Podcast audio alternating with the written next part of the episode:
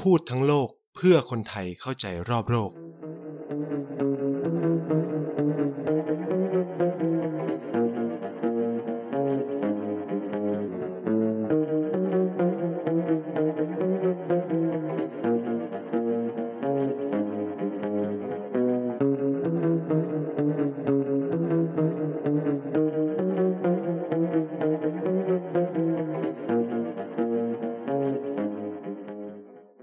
สวัสดีครับ สวัสดีคุณผู้ฟังรายการพูดทั้งโลกทุกทุกท่านนะครับ ทาง TPD Podcast นะครับ ก็พบกับไนท์เช่นเคยนะฮะที่จะมาจัดและก็พาทุกคนไปเที่ยวทั่วโลกนะครับ กับเรื่องราวของประเทศต่างๆนะฮะก็หลายคนอาจจะเห็นหัวข้อแล้วก็ เอ๊ะ ไหนว่าจะไปประเทศอื่นนอกภูมิภาคนี้สักทีอะไรยี้ก็ก็ต้องพูดอย่างนี้ว่า พอดีมีคุณผู้ฟังท่านหนึ่งครับ ก็ถามคำถามขึ้นมาก็ทำให้นายเอะใจก็คืออรอบที่แล้วเนี่ยนายคุยไปเกี่ยวกับเรื่องอทำไมเอเชียใต้ หรือองค์กรความร่วมมือในเอเชียใต้มันถึงล้มเหลวอะไรเงี้ยเนาะและหนึ่งในประเด็นสำคัญนั่นก็คือปัญหาระหว่างอินเดียกับปากีสถาน ก็เลยมีคนถามเข้ามาว่า เออแล้วว่าประเด็นปัญหาอินเดียปากีสถานตอนนี้มันเป็นยังไงบ้างอะไรเงี้ยแล้วก็มันมัน เดินไปถึงยังไงมีความเป็นมาอะไรเงี้ยนั่นก็เลยแบบ เออว่ะเรายังไม่ได้แบบเล่าเรื่องอินเดียกับปากีสถานเลย ซึ่งซึ่งมันเป็นอะไรที่สำคัญมาก ๆ กับภูมิภาคเอเชียใต้นะครับ คืออาจจะแบบเล่าเรื่องจีนไปถึงสองเทป แต่แบบเฮ้ยเป็นไปได้ไงลืมเล่าเรื่องอินเดียกับปากีสถานมันก็เลยเป็นที่มาของเทปนี้ว่าทำไมเราถึงจะมาคุยกันนะครับ เกี่ยวกับเรื่องของ ความขัดแย้งหรือแบบความสัมพันธ์ระหว่างอินเดียกับปากีสถานครับ ซึ่งความสัมพันธ์สองชาติเนี่ยมีความมีมีบทบาทอย่างมากเนาะต่อต่อระบบการเมืองแล้วก็เศรษฐกิจภายในภูมิภาคเอเชียใต้เลยก็ว่าได้ แล้วก็มันมันมันเป็นปัญหายาวนานมาตั้งแต่ยุคก่อตั้งประเทศนะครับ คือคือต้องพูดอย่างนี้เนาะตอนที่นายเล่าไป ในเทปไม่ว่าจะเป็นอินเดียหรือปากีสถานเนี่ยก็ต้องบอกว่า 2 ประเทศเนี่ยแต่ก่อนเนี่ยคือมันคือดินแดนภายใต้อาณานิคมอังกฤษเหมือนกันเนาะแล้วก็พอถึงประมาณปีช่วงทศวรรษพันเก้าร้อย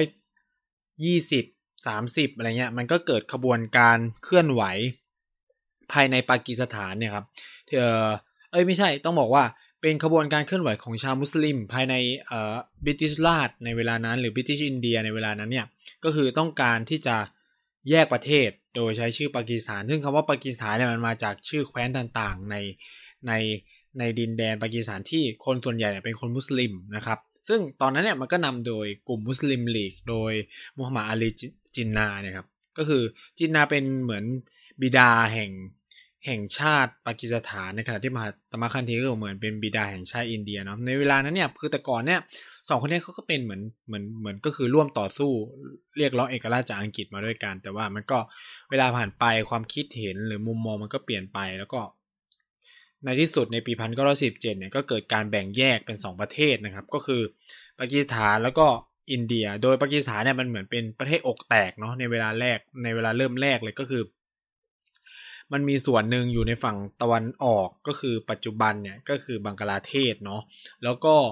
อีกส่วนหนึ่งก็คือปากีสถานตะวันตก ซึ่งในในทุกวันเนี้ยมันก็คือประเทศปากีสถานที่เรารู้จักกันนะครับ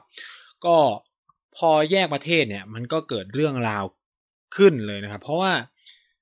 ในเวลานั้นเนี่ยอังกฤษเนี่ยก็คือค่อนข้างแบบ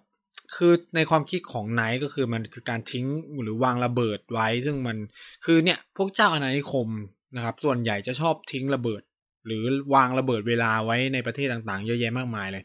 เราลองย้อนไปดูปัญหาความขัดแย้งของประเทศต่างๆ ทั่วโลกเลยนะครับ ส่วนใหญ่เนี่ยสามารถสืบลากเง่าปัญหาได้ก็คือในยุคอาณานิคมทั้งสิ้นเลยนะครับ อย่างที่ก่อนนี้นายก็เล่าเรื่องปัญหาในศรีลังการะหว่างคนทมินกับคนสิงหนใช่ไหมก็เกิดขึ้นเพราะ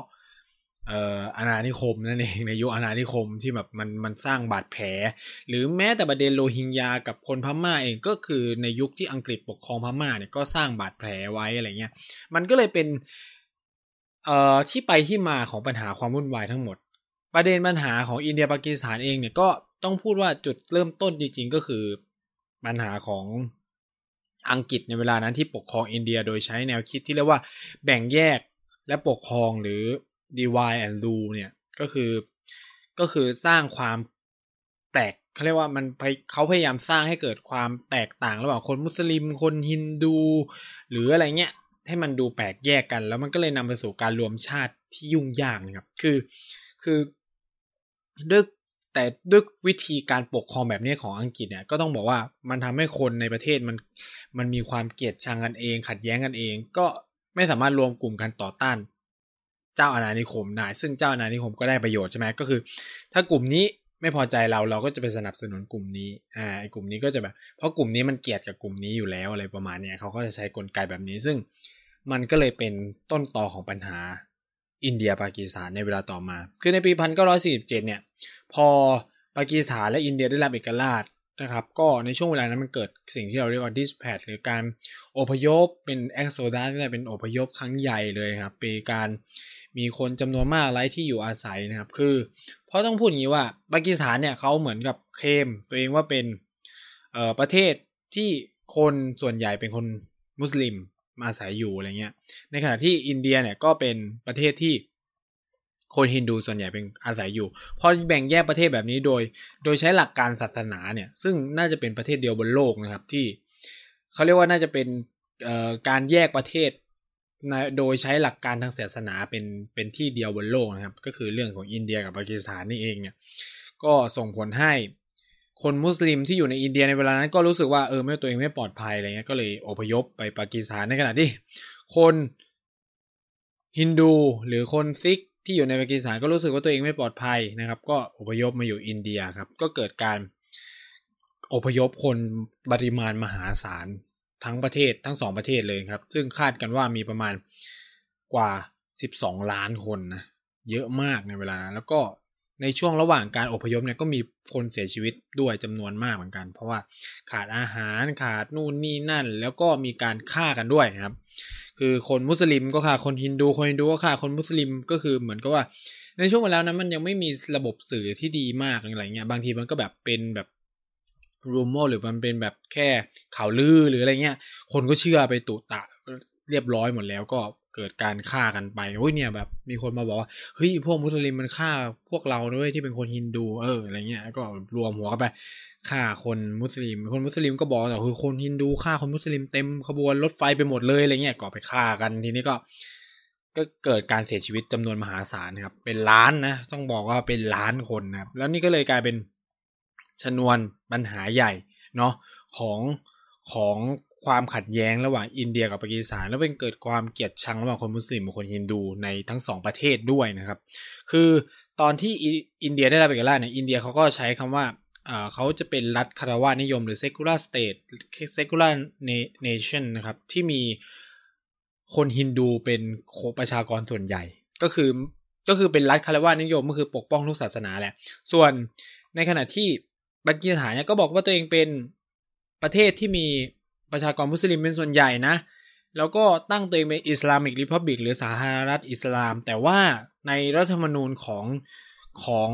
ของปากีสถานเองเนี่ยระบุไว้ชัดเจนว่าต้องรัฐมีหน้าที่ต้องการันตีหรือก็คือยืนยันในเรื่องของ สิทธิเสรีภาพในการนับถือศาสนาของประชาชนอะไรเงี้ยแล้วก็ต้องการันตีให้ได้ว่า ต้องการันตีว่าการนับถือศาสนาเนี่ยเป็นเป็นอิสระเสรีนะครับไม่ได้ถูกบังคับว่าต้องเป็นคนฮินดูอะไรเท่านั้น ซึ่งมันก็เป็นความน่าสนใจเหมือนกันว่าเออคุณแยกประเทศด้วยหลักคิดทางศาสนา แต่ว่าคุณไม่ได้ใช้หลักการทางศาสนาในการปกครองนะก็ยังก็ยังใช้หลักประชาธิปไตย แล้วก็มีความเป็นรัฐแบบไม่ไม่เขาเรียกว่าไม่ฝักใฝ่ศาสนาค่อนข้างสูงมากทั้ง ทั้งอินเดียแล้วก็ปากีสถานด้วยนะครับ ก็แต่ชนวนปัญหาความขัดแย้งของทั้งสองประเทศจริง ๆ มันมีรากสำคัญคือแคชเมียร์นะครับคอนฟ lict หรือความขัดแย้งในแคชเมียร์เนี่ยถือเป็นจุดเริ่มต้นของสงคราม ระหว่างอินเดียปากีสถานเลยก็ว่าได้นะครับ ตั้งแต่ตั้งแต่แยกประเทศนะต้องใช้คำนี้ว่าตั้งแต่แยกประเทศ เพราะคือ ระเบิดหนึ่งลูกที่ลูกแรก ๆ เลยเนี่ย ที่อังกฤษทิ้งไว้ให้สองประเทศนี้ก็คือว่าเอ่อในสองประเทศเนี่ยมันมีรัฐเจ้ามหาราชาจำนวนมาก ในช่วงที่อังกฤษเขาปกครองอินเดียนะครับเขาไม่ได้ปกครองทุกพื้นที่นะ มันจะมีบางพื้นที่ที่แบบเขายังอนุญาตให้รัฐมหาราชา หรือเจ้ามหาราชา รัฐนั้นๆเนี่ยยังคงปกครองดินแดนตัวเองต่อไปได้นะครับ แต่ว่าเรื่องปัญหาเรื่องอการคลังระหว่างประเทศ หรือการระหว่างประเทศ นะครับ หรือการทหารเนี่ยต้องอยู่ในมือของอังกฤษใช่ไหมที่พออินเดียกับปากีสถานได้เอกราชไอ้รัฐพวกนี้ทำไงอ่าคำถามต่อมาคือ รัฐพวกนี้จะจะเอายังไงใช่ไหมจะเป็นอิสรภาพหรือจะยังไง ซึ่งอังกฤษเนี่ยไม่ให้ช้อยเรื่องการเป็นอิสรภาพนะครับ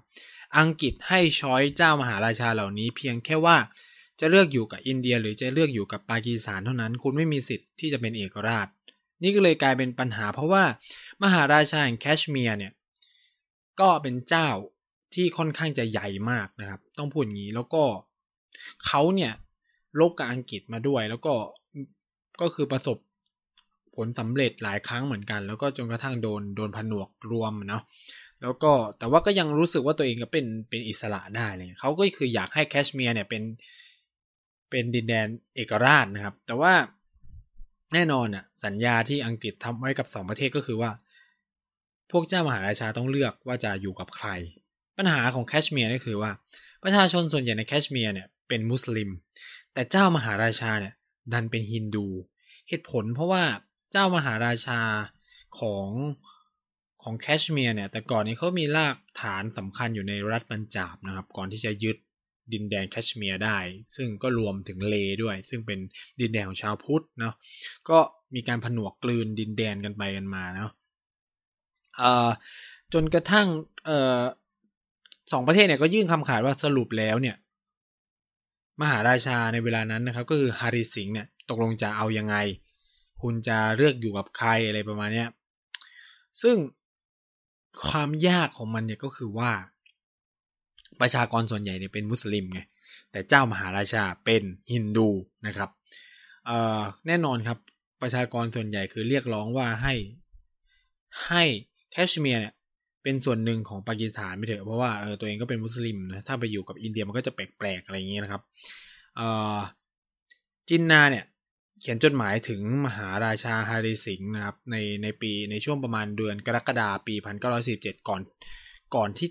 ปากีสถานจะได้เอกราชนะก็ก็ก็ส่งจดหมายไปบอกว่า เออเนี่ยจะพยายามให้ข้อเสนอที่ดีที่สุดกับมหาราชาถ้ายอมเป็นส่วนหนึ่งของของของปากีสถานอะไรเงี้ยแล้วก็อย่าลืมนะว่าแบบเออประชากรส่วนใหญ่อะไรเงี้ยมันจะมีปัญหานู่นนี่นั่นเลยเขาก็ทำเรื่องส่งเรื่องกันไปนะครับ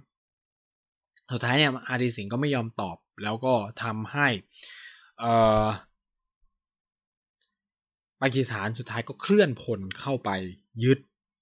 แคชเมียร์นะครับ ในช่วงเวลานั้นเนี่ยมหาราชาก็ค่อนข้างจะมีข้อจำกัดทางการทหารนะครับ ก็เรียกง่ายๆคือสู้ไม่ได้แน่นอนนะครับ สู้ปากีสถานไม่ได้นะครับ ก็เลย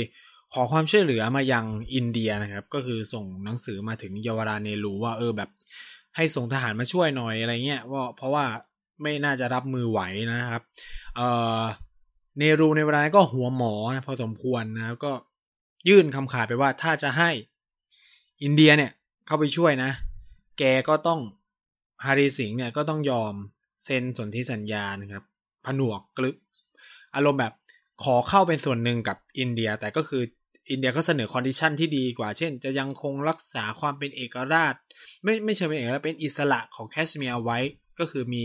การเขียนข้อยกเว้นในรัฐธรรมนูญให้อะไรประมาณนี้ก็เสนอไปประมาณนั้น เอ่อ ฮาริสิงก็ต้องพูดตามตรง ก็ไม่มีไม่มีทางเลือกนะครับ ต้องพูดอย่างนี้ เพราะว่าทหารของปากีมาแล้วนะ ก็คือโดนยึดไปแล้วบางส่วนด้วยอะไรเงี้ย ก็ต้องยอมเซ็นข้อตกลงนั้น แล้วก็ทำส่งผลให้ทหารอินเดียก็บุกขึ้นไปนะครับในแคชเมียร์แล้วก็เกิดเป็นสงครามครั้งที่หนึ่งระหว่างอินเดียและ ปากีสถานในปี 1948 นั่นเองครับ ซึ่งเรื่องนี้เนี่ยก็ทำให้เยาวราเนรูก็ส่งเรื่องขึ้นไป UN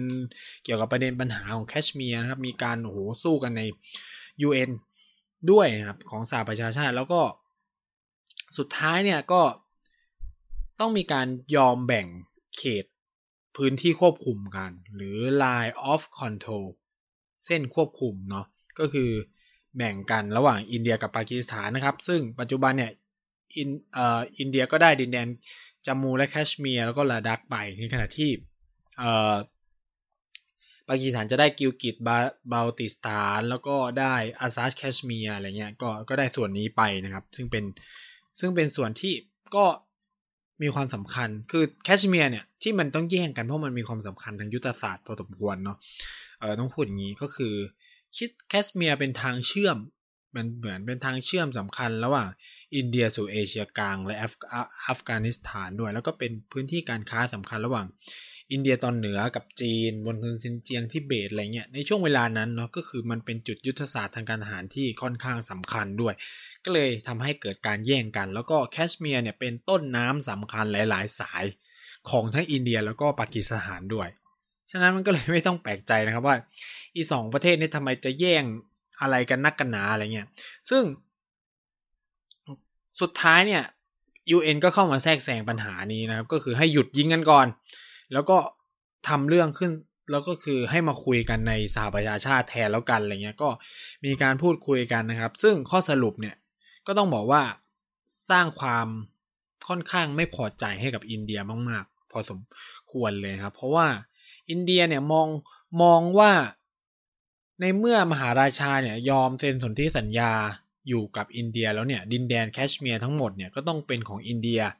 แต่ข้อสรุปของสหประชาชาติดันออกมาเป็นที่ว่าหนึ่งก็คือให้คนแคชเมียร์เนี่ยจัดทำ referendum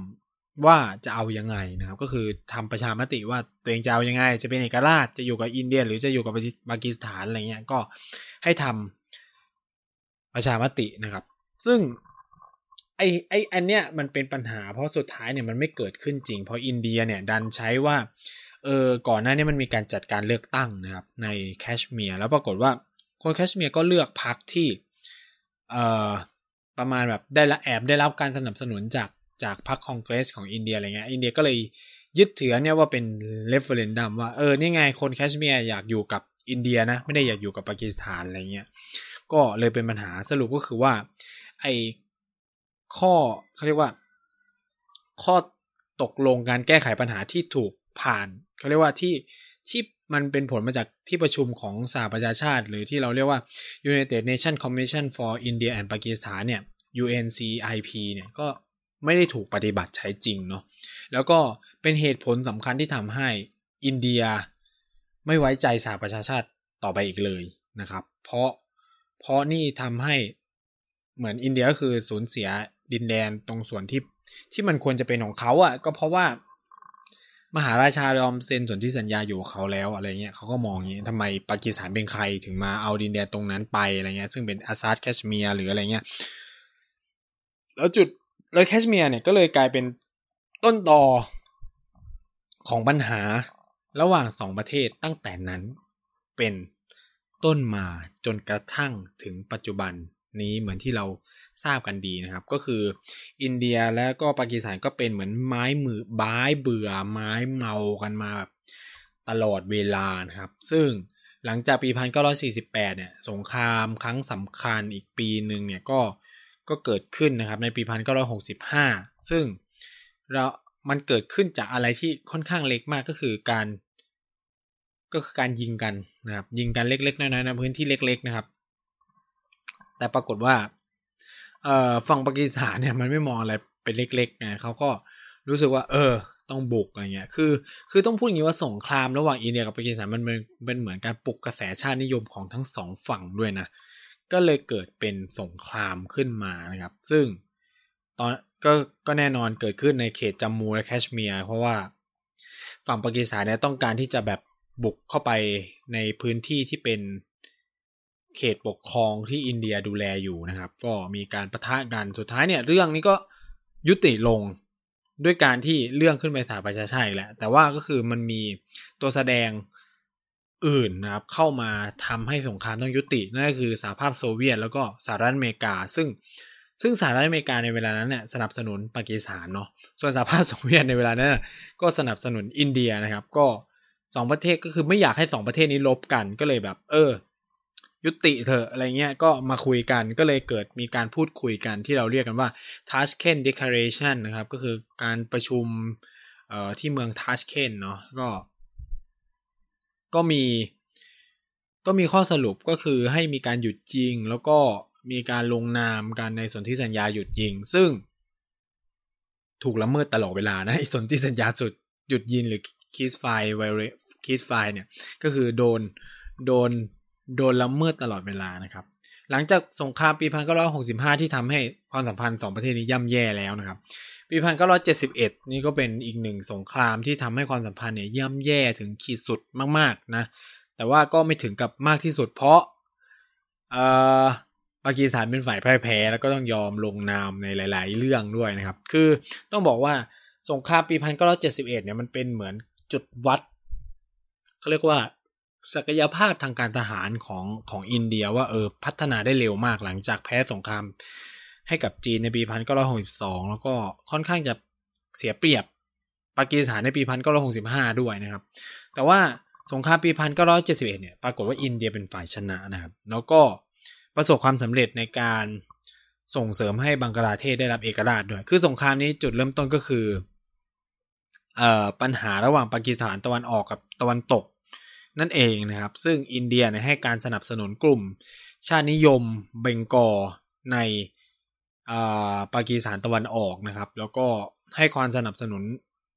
กลุ่มทหารในปากีสถานตะวันออก เพื่อเรียกร้องเอกราชด้วย มันก็เลยเกิดเป็นปัญหากับปากีสถาน นะครับ ซึ่งในเวลาเนี้ยรัฐบาลส่วนใหญ่อยู่ในปากีสถานตะวันตกนั่นแหละนะครับ เหมือนที่นายเล่าไปในเทปปากีสถานลองกับบังกลาเทศลองไปฟังแบบละเอียดละเอียดเนาะไอเทปนี้ก็จะแบบเล่าแบบคร่าวๆมาก ๆ ก็คือ สุดท้ายเนี่ยมันก็เกิดการสู้รบกัน ซึ่งปากีสถานเปิดพรมเขาเรียกว่าเปิดแนวรบสองแนวก็คือแนวรบในฝั่งบังกลาเทศด้วย แล้วก็แนวรบในฝั่งแคชเมียร์ด้วยนะครับ ซึ่งปัญหาคือแพ้นะครับ ก็คือก็ส่งผลให้ต้องมาลงนามในชิมรากิเมนนะว่าเออจะแบบไม่นี่ไม่นู่นนี่นั่นอะไรเงี้ยก็ก็คนแพ้ก็ต้องดูแลตัวเองใช่ไหมแต่ว่าอีกปัญหาคือสงครามครั้งล่าสุดเลยจริง ๆ เนี่ย ก็จะเกิดขึ้นในปีพันเก้าร้อยเก้าสิบแปดถึงพันเก้าร้อยเก้าสิบเก้านะครับ ที่เราเรียกกันว่ากากิวอนะครับ เหตุผลที่เรียกชื่อนี้เพราะว่ามันเกิดที่ ยอดเขากากิวในแคชเมียร์นะครับ ซึ่งปากีสถานพยายามจะไปยึดของเขาไปยึดของอินเดียนะครับ ซึ่งปรากฏว่าอินเดียจับได้ก็เลยมีการประทะกันนะครับ ซึ่งก็ในการลบครั้งนั้นก็มีการใช้เครื่องบงเครื่องบินอะไรเงี้ยซึ่งทำปากีสถานก็เป็นฝ่ายแพ้กันแหละก็ล่าถอยไปนะครับ นี่ก็จะเป็นแบบภาพรวมปัญหา อันนี้เป็นปัญหาในเชิงการเมืองทางการทหารอะไรเงี้ย ซึ่ง ก็ยังไม่จบนะประเด็นแคชเมียร์ก็ยังไม่จบจนถึงทุกวันนี้เหมือนที่เราเห็นกันเมื่อปีที่แล้วก็เพิ่งมีปัญหากันไป ใหญ่ ๆ เลยก็คือประมาณต้นปีในช่วงวันวาเลนไทน์นะก็มีการประเด็นเรื่องกลุ่มก่อการร้าย ซึ่งอินเดียก็เชื่อว่าปากีสถานเนี่ยอยู่เบื้องหลังกลุ่มก่อการร้ายที่เข้ามาปฏิบัติการทั้งหมดในในแคในแคว้นแคชเมียร์ของของเขานั่นแหละ เขาก็มองเรื่องนี้มันก็เลยความสัมพันธ์ก็เลยแย่ๆนะครับ แล้วก็เอ่อต้องพูดงี้ว่า กลุ่มทหารในในในปากีสถานค่อนข้างมี มีอคติค่อนข้างสูงกับกับรัฐบาลฝั่งฝั่งอินเดียด้วย ฉะนั้นเนี่ยเวลาที่พรรคการเมืองที่ได้รับการสนับสนุนจากทหารในได้ขึ้นมามีอำนาจในฝั่งของปากีสถานเนี่ยเราก็จะได้เห็นว่าความสัมพันธ์ระหว่างสองประเทศเนี่ยก็จะไม่ค่อยดี เช่นในยุคของเปอร์เวชมูชาลาฟนะครับ หรือที่เราเห็นได้ชัดก็คือเนี่ยยุคของอิมรานขานเนี่ยก็ก็ถูกมองว่า คนที่อยู่เป็นแบ็กหลังของเขาจริง ๆ ก็คือกองทัพนะครับ ก็ความสัมพันธ์ก็เลยไม่ค่อยดี แตกต่างในยุคของประธานาธิบดีคนที่แล้วเนี่ยครับก็ซึ่งตอนนี้อยู่ในคุกนะแล้วเขาก็เป็นคนหนึ่งที่ไม่เอาทหารเลย ก็ความสัมพันธ์อินเดียปากีก็ค่อนข้างจะดีมากนะครับในในในยุคของประธานาธิบดีคนที่แล้วเนี่ยอันนี้ก็จะเป็นเราก็จะได้เห็นว่าเออมันมันมีผลเนาะว่า การขึ้นมาของพรรคการเมืองแต่ละพรรคเนี่ยมันมันมันส่งผลต่อระบบความสัมพันธ์ทางการทางการเมืองด้วยนะเพราะว่าแต่ละพรรคก็จะมีมุมมองทางการเมือง มุมมองทางด้านความสัมพันธ์มีแนวนโยบายที่ไม่เหมือนกันนะครับเออนอกจากปัญหาเรื่องพรมแดนแล้วเนี่ย อินเดียกับปากีสถานก็ยังมีปัญหาเรื่องแม่น้ำสินธุด้วย เพราะว่าแม่น้ำสินธุเนี่ยไหลจากอินเดียไปลงไปลงเอ่อปากีสถานนะครับเขาก็เลยมีการ ต้องต้องทำสนธิสัญญาแม่น้ำเพื่อแบ่งแม่น้ำระหว่างแม่น้ำสินธุกันนะครับ ว่าเอออินเดียต้องปล่อยน้ำปริมาณเท่าไหร่แต่ละปีแต่ละปีเนี่ยซึ่งอีสนธิสัญญาเนี้ยตอนนี้กำลังมีปัญหาอยู่ เพราะว่าปรากฏว่าอินเดียเริ่มไปสร้างเขื่อนในแม่น้ำสินธุนะครับ ซึ่งปากีสถานก็เบรมหนักมากว่านี่มันเป็นการละเมิดสนธิสัญญาที่เคยเซ็นไว้ที่แกจะไม่สร้างเขื่อนนะ ต้องปล่อยให้น้ำไหลหรือโฟในปกตินะครับ ซึ่งอินเดียก็บอกว่า ก็ไม่ได้สร้างเขื่อนกั้นนี่ก็เป็นแบบเขื่อนแบบปล่อยน้ำผ่านแต่แค่ผลิตไฟฟ้าเฉยๆเลยประมาณเนี้ย ซึ่งเราก็ไม่รู้อะคือปากีสถานมันจะรู้หรือไม่มันจะรู้ได้ยังไงว่าอินเดียไม่กักน้ำใช่ไหมเอออันนี้มันก็เป็นปัญหาคาราคาซังนะครับ ซึ่ง ต้องพูดว่ารัฐบาลปากีสถานเนี่ยก็แสบก็ย้อนเกล็ดนะย้อนเกล็ดด้วยการคงมีโครงการสร้างเขื่อนในแม่น้ำที่จะไหลลงไปในอินเดียเหมือนกันนะครับ ซึ่งอินเดียก็ประท้วง เพราะอย่างเขาก็ปล่อยน้ำผ่านเหมือนกันเป็นแค่เขื่อนปล่อยน้ำผ่านอะไรเงี้ยเออคือเขื่อนเนี่ยมันต้องพูดอย่างนี้เขื่อนผลิตไฟฟ้าจะมี 2 ลักษณะนะครับเขื่อนแบบกั้นน้ำแล้วก็เขื่อนที่แบบปล่อยน้ำไหลอะก็คือไม่ได้ปิดอะไรก็คือน้ำก็ไหลไปปกติ มีน้ำก็มีไม่มีน้ำก็ไม่เป็นไรนะกับเคยแบบหนึ่งที่เขาจะชอบกักน้ำใหญ่ๆแบบเขื่อนบ้านเราเขื่อนภูมิพลเนี่ยนะเขาจะกักน้ำนะครับ แล้วก็จะปล่อยน้ำเป็นช่วงๆเมื่อต้องการไฟฟ้าอ่า นะครับ แต่เขื่อนแบบไอเนี้ยเขาจะเรียกว่าเป็นการผลิตไฟฟ้าแบบโฟล์อะก็คือน้ำก็ไหลตลอดเวลาคือผลิตไฟฟ้าตลอดเวลาเลยนะครับไม่มีไม่มีหยุดอะไรเงี้ยก็คือผลิตไปเรื่อยๆจนกว่าไม่มีน้ำอะไรเงี้ยช่วงไหนไม่มีน้ำก็คือไม่มีน้ำก็ผลิตไฟฟ้าไม่ได้อะไรเงี้ยแต่เขื่อนแบบที่กักน้ำมันเหมือนจะผลิตไฟฟ้าได้ตลอดเวลานะเพราะมันกักน้ำไว้ ไม่ว่าจะหน้าแล้งหน้าอะไรก็ผลิตไฟฟ้าได้นะครับ อันนี้ก็อันนี้ก็จะเป็นการบริหารจัดการในในเรื่องน้ำของสองประเทศด้วยเนาะเอ่อ ซึ่งปัญหาพวกเนี้ยมันมันไม่ได้จบกันแค่สองประเทศนี้ ปรากฏว่า พอมันมีความร่วมมือระหว่างประเทศมีอะไรเงี้ยเข้ามาด้วยเนี่ย ความขัดแย้งระหว่างจีไออินเดียกับปากีสถานเนี่ยก็มักจะเป็นอุปสรรคสำคัญในการ ขับเคลื่อนความร่วมมือภายในภูมิภาค แล้วก็ความร่วมมือระหว่างประเทศด้วยเพราะต่างฝ่ายก็ต่างมีพันธมิตรนู่นนี่นั่น เยอะแยะมากมายครับมันก็ทำให้หลายเรื่องเนี่ยมันขับ เคลื่อนไปไม่ได้ ซึ่งปัญหาที่เราจะเห็นชัดๆเนี่ยอย่างปีที่แล้วเนี่ยแคชเมียร์เนี่ยมีปัญหาเยอะมาก เพราะว่าช่วงต้นปีเจอปัญหาผู้ก่อการร้ายจนมีการส่งเครื่องบินเข้าไปถล่มค่าย ค่ายผู้ก่อการร้ายในเครื่องหมายคำพูดตามคำอ้างของฝั่งอินเดียนะแต่ตามคำอ้างของฝั่งปากีสถานก็คือว่า อินเดียยิงอะไรก็ไม่รู้เป็นป่าไปหมดเลย มีแต่ป่าอะไรเงี้ยไม่มี ไม่มีคนหรืออะไรเงี้ยครับ ก็คือมันก็เป็นบรีมกันไปไปมา แล้วที่สำคัญคือ ฝั่งปากีสอยเครื่องบินอินเดียได้อีกนะครับ แล้วก็จับนักบินอินเดียได้นะครับ แต่ว่าผมเข้าใจว่าฝั่งปากีน่าจะถูกกดดันในหลาย ๆ เรื่องพอสมควรก็เลยต้องปล่อยนักบินของฝั่งอินเดียไป แล้วก็ช่วงนั้นเนี่ยจนถึงเวลานี้ก็คือปากีสถานเนี่ยประสบปัญหาวิกฤตทางเศรษฐกิจสูงมาก ก็เลยไม่มีเวลามายุ่งกับสงครามเท่าไหร่นะครับ ก็เลยเออต้องปล่อยไปตามเลย แต่ถามว่าตลอดเวลาก็มีการละเมิดสนธิสัญญาหยุดยินระหว่างสองฝ่ายตลอดเวลาคือยิงปืนข้ากันไปข้ากันมา ทั้งที่ทั้งสองประเทศตกลงกันแล้วนะ ว่าจะว่าจะไม่ลบจะไม่แบบไม่ยิงปืนใส่กันอะไรประมาณนั้นแต่ก็คือสุดท้ายก็มีจนได้นะครับ คือประเด็นปัญหาของสองประเทศเนี่ย มันกลายเป็นประเด็นที่แบบ ผมไม่รู้จะอธิบายไง มันเหมือนกับว่ามันเป็นแบบชาตินิยมอะมันเป็นอะไรที่แบบ ปลุกติดตลอดเวลานะครับ คืออย่างปัญหาในช่วงต้นปีที่แล้วเนี่ยมันเกิดขึ้นในช่วงที่มีการรณรงค์หาเสียงเลือกตั้งของฝั่งอินเดียด้วย คนก็เลยมองว่าเออเนี่ยมันมันปัญหาที่มันเกิดขึ้น หรือการส่งเครื่องบินเข้าไปถล่มฝั่งปากีหรืออะไรเงี้ยอาจจะเป็นการหวังผลคะแนนเสียงของรัฐบาลในเวลานั้น ซึ่งต้องพูดว่าเศรษฐกิจอินเดียเวลานั้นกำลังถดกำลังกำลังเริ่มแบบเขาเรียกว่าถดถอยอะ มันไม่ใช่ว่าถดถอยนะมันคือหมายว่าการเติบโตไม่เป็นไปตามเป้า หรือไม่เป็นไปตามความคาดหวัง แล้วก็เติบโตค่อนข้างช้า คนตกงานเยอะเด็ก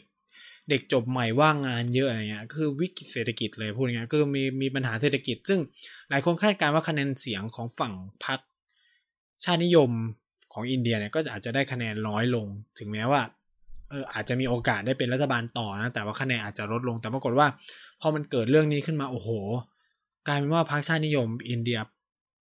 ชนะถล่มทลายหรือที่เรารู้จักก็ว่า BJP นะก็คือแบบชนะถล่มทลายเป็นพักเดียวเลยชนะแบบพักเดียวโดยไม่ต้องมีพักร่วมก็ได้ตั้งรัฐบาลโดยไม่ต้องมีพักร่วมก็ได้ แต่ก็ แต่ก็คือ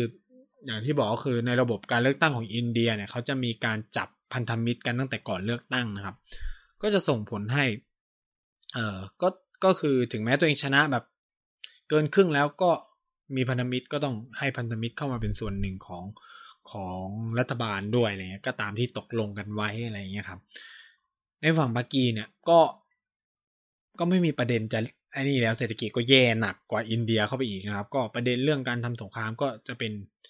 ฮิชชูที่จะเข้ามาเติมเต็มได้เนาะ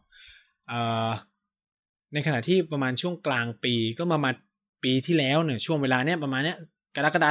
ช่วงต้นสิงหาเนี่ยครับ ก็คืออินเดียประกาศยกเลิกสิทธิพิเศษของรัฐจัมมูและและแคชเมียร์อันนี้คือเกิดปัญหาใหญ่มากเอ่อปากีสถานนี่เอาเรื่องขึ้นไปถึงสหประชาชาตินะครับแล้วก็มีการบุกระดมมันนู่นนี่นั่นแต่ก็ไม่คืออินเดียก็ใช้กฎอายการศึกคุมเลยนะครับ คือเคอร์ฟิวห้ามคนออกจากบ้านอะไรเงี้ยก็คือ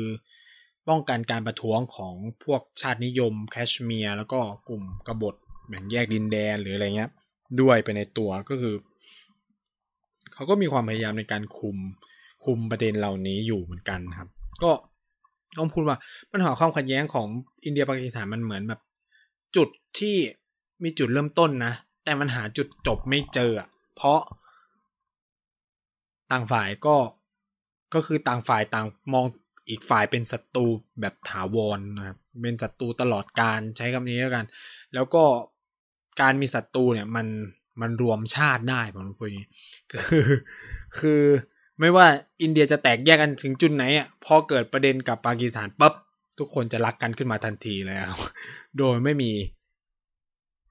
โดยไม่มีอ่าเขาเรียกว่าโดยไม่ได้นัดหมายใดๆทั้งสิ้น เหมือนกันกับปากีสถาน ก็คือจะแตกแยกแค่ไหนพอเกิดประเด็นกับอินเดียก็รักกันขึ้นมาทันที คือผมอยากให้ไปเห็นทวิตชาวเน็ต ของฝั่งปากีแล้วก็อินเดียนะ ยิ่งโดยเฉพาะที่เพิ่งเกิดปัญหาระหว่างอินเดียกับจีนนะ ใช้คำว่าอินเดียกับจีนนะ ยกตัวอย่างทวิตเตอร์ของ Global Times ซึ่งมันเป็นสำนักข่าวกระบอกเสียงของจีน หรือว่าแบบเป็นสำนักข่าวภาษาอังกฤษของรัฐบาลเนี่ย ก็จะได้เห็นเลยครับ คอมเมนต์ของเนติเซนปากีเนี่ยก็จะแบบ proud proud for Chinese อะไรเงี้ยโอ้ thank you Chinese to give lesson to India อะไรก็คือแบบขอบคุณจีนที่สอนบทเรียนกับไอ้พวกอินเดียนู่นน่ะในขณะที่เนติเซอินเดียก็จะมาด่าด่าด่าจีนแล้วก็ด่าด่าปากีสถานนู่นนี่นั่นอะไรเงี้ยเราก็จะได้เห็นเออเขาเรียกว่าเกรียนคีย์บอร์ดทั้งสองประเทศนะครับในสงครามอินเดียจีน ซึ่งงงมากกันว่าปากีสถานเข้ามาเกี่ยวอะไรนะครับ แล้วก็เราก็จะเห็นว่าเออจีนเองเนี่ยก็จะดึงปากีสถานเข้ามาเป็นพันธมิตรตลอดเวลาเกิดปัญหากับอินเดีย คือศัตรูของศัตรูก็คือมิตรอย่างที่บอกไปนะครับ ซึ่งตรงจุดเนี้ยก็จะเป็นจุดบอดของอินเดียเหมือนกัน เพราะว่าอินเดียดันมีศัตรูใหญ่อย่างปากี ที่เป็นพันธมิตรกับจีนนะครับ ซึ่ง การที่จีอินเดียเนี่ยตอนนี้ผมรู้สึกว่าพยายามจะผลักให้จีนกลายเป็นศัตรูเนาะด้วยการเข้าหาคือโอเคแหละเขาเกิดการประทะกันอย่างที่เล่าไปนะครับมันก็เลยทำให้มุมมองของอินเดียต่อจีนมันเปลี่ยนไปเยอะจากที่แบบกลางๆนะครับ ตอนนี้ก็ค่อนข้างจะแบบโอเคไม่ชอบและไม่ค่อยชอบเท่าไหร่ก็เลยมุ่งไปหาสหรัฐอเมริกา นี่ถ้าเราติดตามข่าวก็จะได้เห็นข่าวการคือแบบ รัฐมนตรีต่างประเทศของอเมริกาเนี่ยก็จะออกมาพูดอวยอินเดียเยอะมากนะครับ เพราะว่าเขาก็ต้องการอินเดียเป็นพันธมิตรนะครับ ซึ่งอันนี้ก็ต้องมาดูต่อไปว่าท่าทีของอินเดียจะเป็นยังไง แต่ว่าต้องพูดอย่างนี้ว่าในยุคของโมดีเนี่ยนโยบายต่างประเทศของอินเดียค่อนข้างจะโน้มเอียงไปทางสหรัฐอเมริกาค่อนข้างเยอะพอสมควรเลยนะครับ ก็อาจจะเป็นยุทธศาสตร์ของเขาในการ balance การขึ้นมาของ จีนก็ได้ หรืออะไรก็แล้วแต่ก็แล้วแต่จะอธิบายกัน แต่ว่าอย่างที่บอกก็คือว่าเอ่อพอมันมีประเด็นปัญหากับปากีสถานมันก็เลยเกิดเรื่องราวใหญ่เยอะมาก แล้วก็สองประเทศนี้ก็ ก็ยังหาจุดลงตัวไม่เจอแล้วก็คุยกันไม่ได้ ผู้นำคุยกันไม่ได้ ไม่รู้เป็นเพราะอะไรนะครับ ก็ไม่ยอมคุยกันสักทีเช่น อย่างที่เล่าไปรอบที่แล้วก็มีการประชุมเรื่องการแก้ไขปัญหาโควิดใช่ไหมที่เชิญ ผู้นำของเอเชียใต้ทั้งหมดเลยมาครับปรากฏผู้นำปากีสถานก็ไม่เข้า ส่งรัฐมนตรีสาธารณสุขเข้าคุยเฉยๆนี่ก็ได้เห็นนะครับว่าเขาไม่พอใจกันถึงขนาดไหนนะก็คือฝั่งฝั่งปากีเนี่ยต้องพูดอย่างนี้ตอนที่อิมรานขานเพิ่งขึ้นมาเป็นนายกรัฐมนตรีพูดชัดมากว่าอยากคุยกับอินเดียนะแต่สุดท้ายก็คือไม่ได้คุย เพราะว่าอินเดียมองว่ารัฐบาลอิมรานขานเนี่ยมันถูกสนับสนุนโดยฝั่งทหาร ซึ่งไม่ได้ favor อินเดียเท่าไหร่แล้วก็จะมีปัญหาด้วยอะไรเงี้ยเออ อิมรานขานไม่ได้เป็นผู้นำที่แท้จริงอะไรประมาณนี้นะครับ ก็คืออิมรานขานพยายามส่งสัญญาณคุยตลอดนะครับ ตั้งแต่ต้นปัญหาตั้งแต่ต้นปีที่แล้วที่แบบปีประเด็นเรื่องผู้ก่อการร้ายเขาก็ส่งสัญญาณว่าเออมาคุยกันสิอะไรเงี้ยเออตรงไหนที่แบบคิดว่าปากีสนับสนุนก็มาคุยกันเลยอินเดียก็ไม่คุยนะครับ จนเกิดประเด็นเรื่องแคชเมียร์อิมรานขาวก็เลยแสดงท่าทีที่แข็งกลับก็คือว่าไม่คุยเลย ฉันไม่คุยกับแกเหมือนกันละทีเนี้ยก็คือเป็นฝ่ายอยากคุยอยู่ฝ่ายเดียวอะไรเงี้ยมันก็ไม่โอเคอะไรประมาณนี้นะครับ อันนี้ก็จะเป็นภาพรวมความขัดแย้งเนาะระหว่างอินเดียกับปากีสถานจนกระทั่งถึงปัจจุบันนี้ ก็ยังยิงกันอยู่นะใช่ไหมก็ยังยิงกันอยู่แต่ว่าเออบางทีก็ได้ข่าวเสียชีวิตบ้างบาดเจ็บบ้างอะไรเงี้ย ก็คือยิงกันเป็นปกติธรรมดา ใช้คำนี้เลยนะครับ ระหว่างสองประเทศนี้นะครับ ก็พูดทั้งโลกสัปดาห์นี้ก็หวังว่าทุกคนคงจะได้รับ ข้อมูลมากเลยเนาะเกี่ยวกับประเด็นเรื่องอินเดียแล้วก็ปากีสถานว่าความขัดแย้งมันเริ่มต้นมันเป็นมายังไงทำไมมันมาถึงแบบนี้อะไรเงี้ยครับ ก็สำหรับสัปดาห์หน้าจะเป็นเรื่องอะไรอันนี้ก็ต้องติดตามเอาเองนะครับยังไงก็ฝากรายการของ Infinite เอ่อของ TPT Podcast ด้วยนะครับ ซึ่งก็มีตอนนี้เรากำลังจะมีรายการใหม่เพิ่มเข้ามาด้วย อันนี้ก็รอติดตามมันกันด้วยนะครับวันจันทร์เรามี Back to the Future โดย พี่เต๋าเนาะแล้วก็วันอังคารเนี่ยเรามีเรียบค่ายพอดแคสต์ซึ่งจะมาสัปดาห์เว้นสัปดาห์นะครับวันพุธยังว่างอยู่นะครับวันพฤหัสนี่เลย รายการแม่เหล็กของเรานะครับ เกียร์กายก็สิบตอนนี้คือคนฟังฟังเยอะมากนะเออแล้วก็สนุกขึ้นเรื่อยๆนะครับ เหมือนกับว่าเออโปรดิวเซอร์ของเราคุณกันกับอาจารย์เด่น ซึ่งเป็นเออเขาเรียกว่าเป็นทุกอย่างของ TPD เนี่ยก็ก็เหมือนจะเริ่มเข้าขา เข้าคู่กันมากขึ้น มันจะเข้าคู่กันมากขึ้นแบบ มีการยิงมุก มีการนู่นนี่สนุกนะครับวันหลังๆมาได้ฟังแล้วรู้สึกสนุกมากนะครับในการเมาส์การเมืองที่สนุกมากจริงวันศุกร์ยังไม่มีส่วนวันเสาร์ก็พบกันไนท์นะครับ ทุกสัปดาห์นะครับพูดทั้งโลก วันอาทิตย์ สัปดาห์เป็นสัปดาห์กับเด็กสร้างชาติ โดยเด็กชายกันเด็กชายกายก็ฝากรายการพวกนี้ไว้ด้วยนะครับ ส่วนใครที่สนใจอยากไปฟังมุมมองเกี่ยวกับอินเดียแบบที่ เอ่อ เป็น relax กว่านี้อะไรเงี้ยก็คือจะไม่ได้แบบเน้นเนื้อหามาเล่าว่าเออประสบการณ์การไปใช้ชีวิตในอินเดียของไนท์เป็นไงก็ติดตามได้ที่รายการอินดี้อินเดียนะครับ ก็ลองไปฟังกันได้นะครับ ทางช่องของ Infinity Podcast นะครับ ก็สัปดาห์นี้ขอจบรายการแต่เพียงเท่านี้นะครับ แล้วพบกันใหม่สัปดาห์หน้า สวัสดีครับ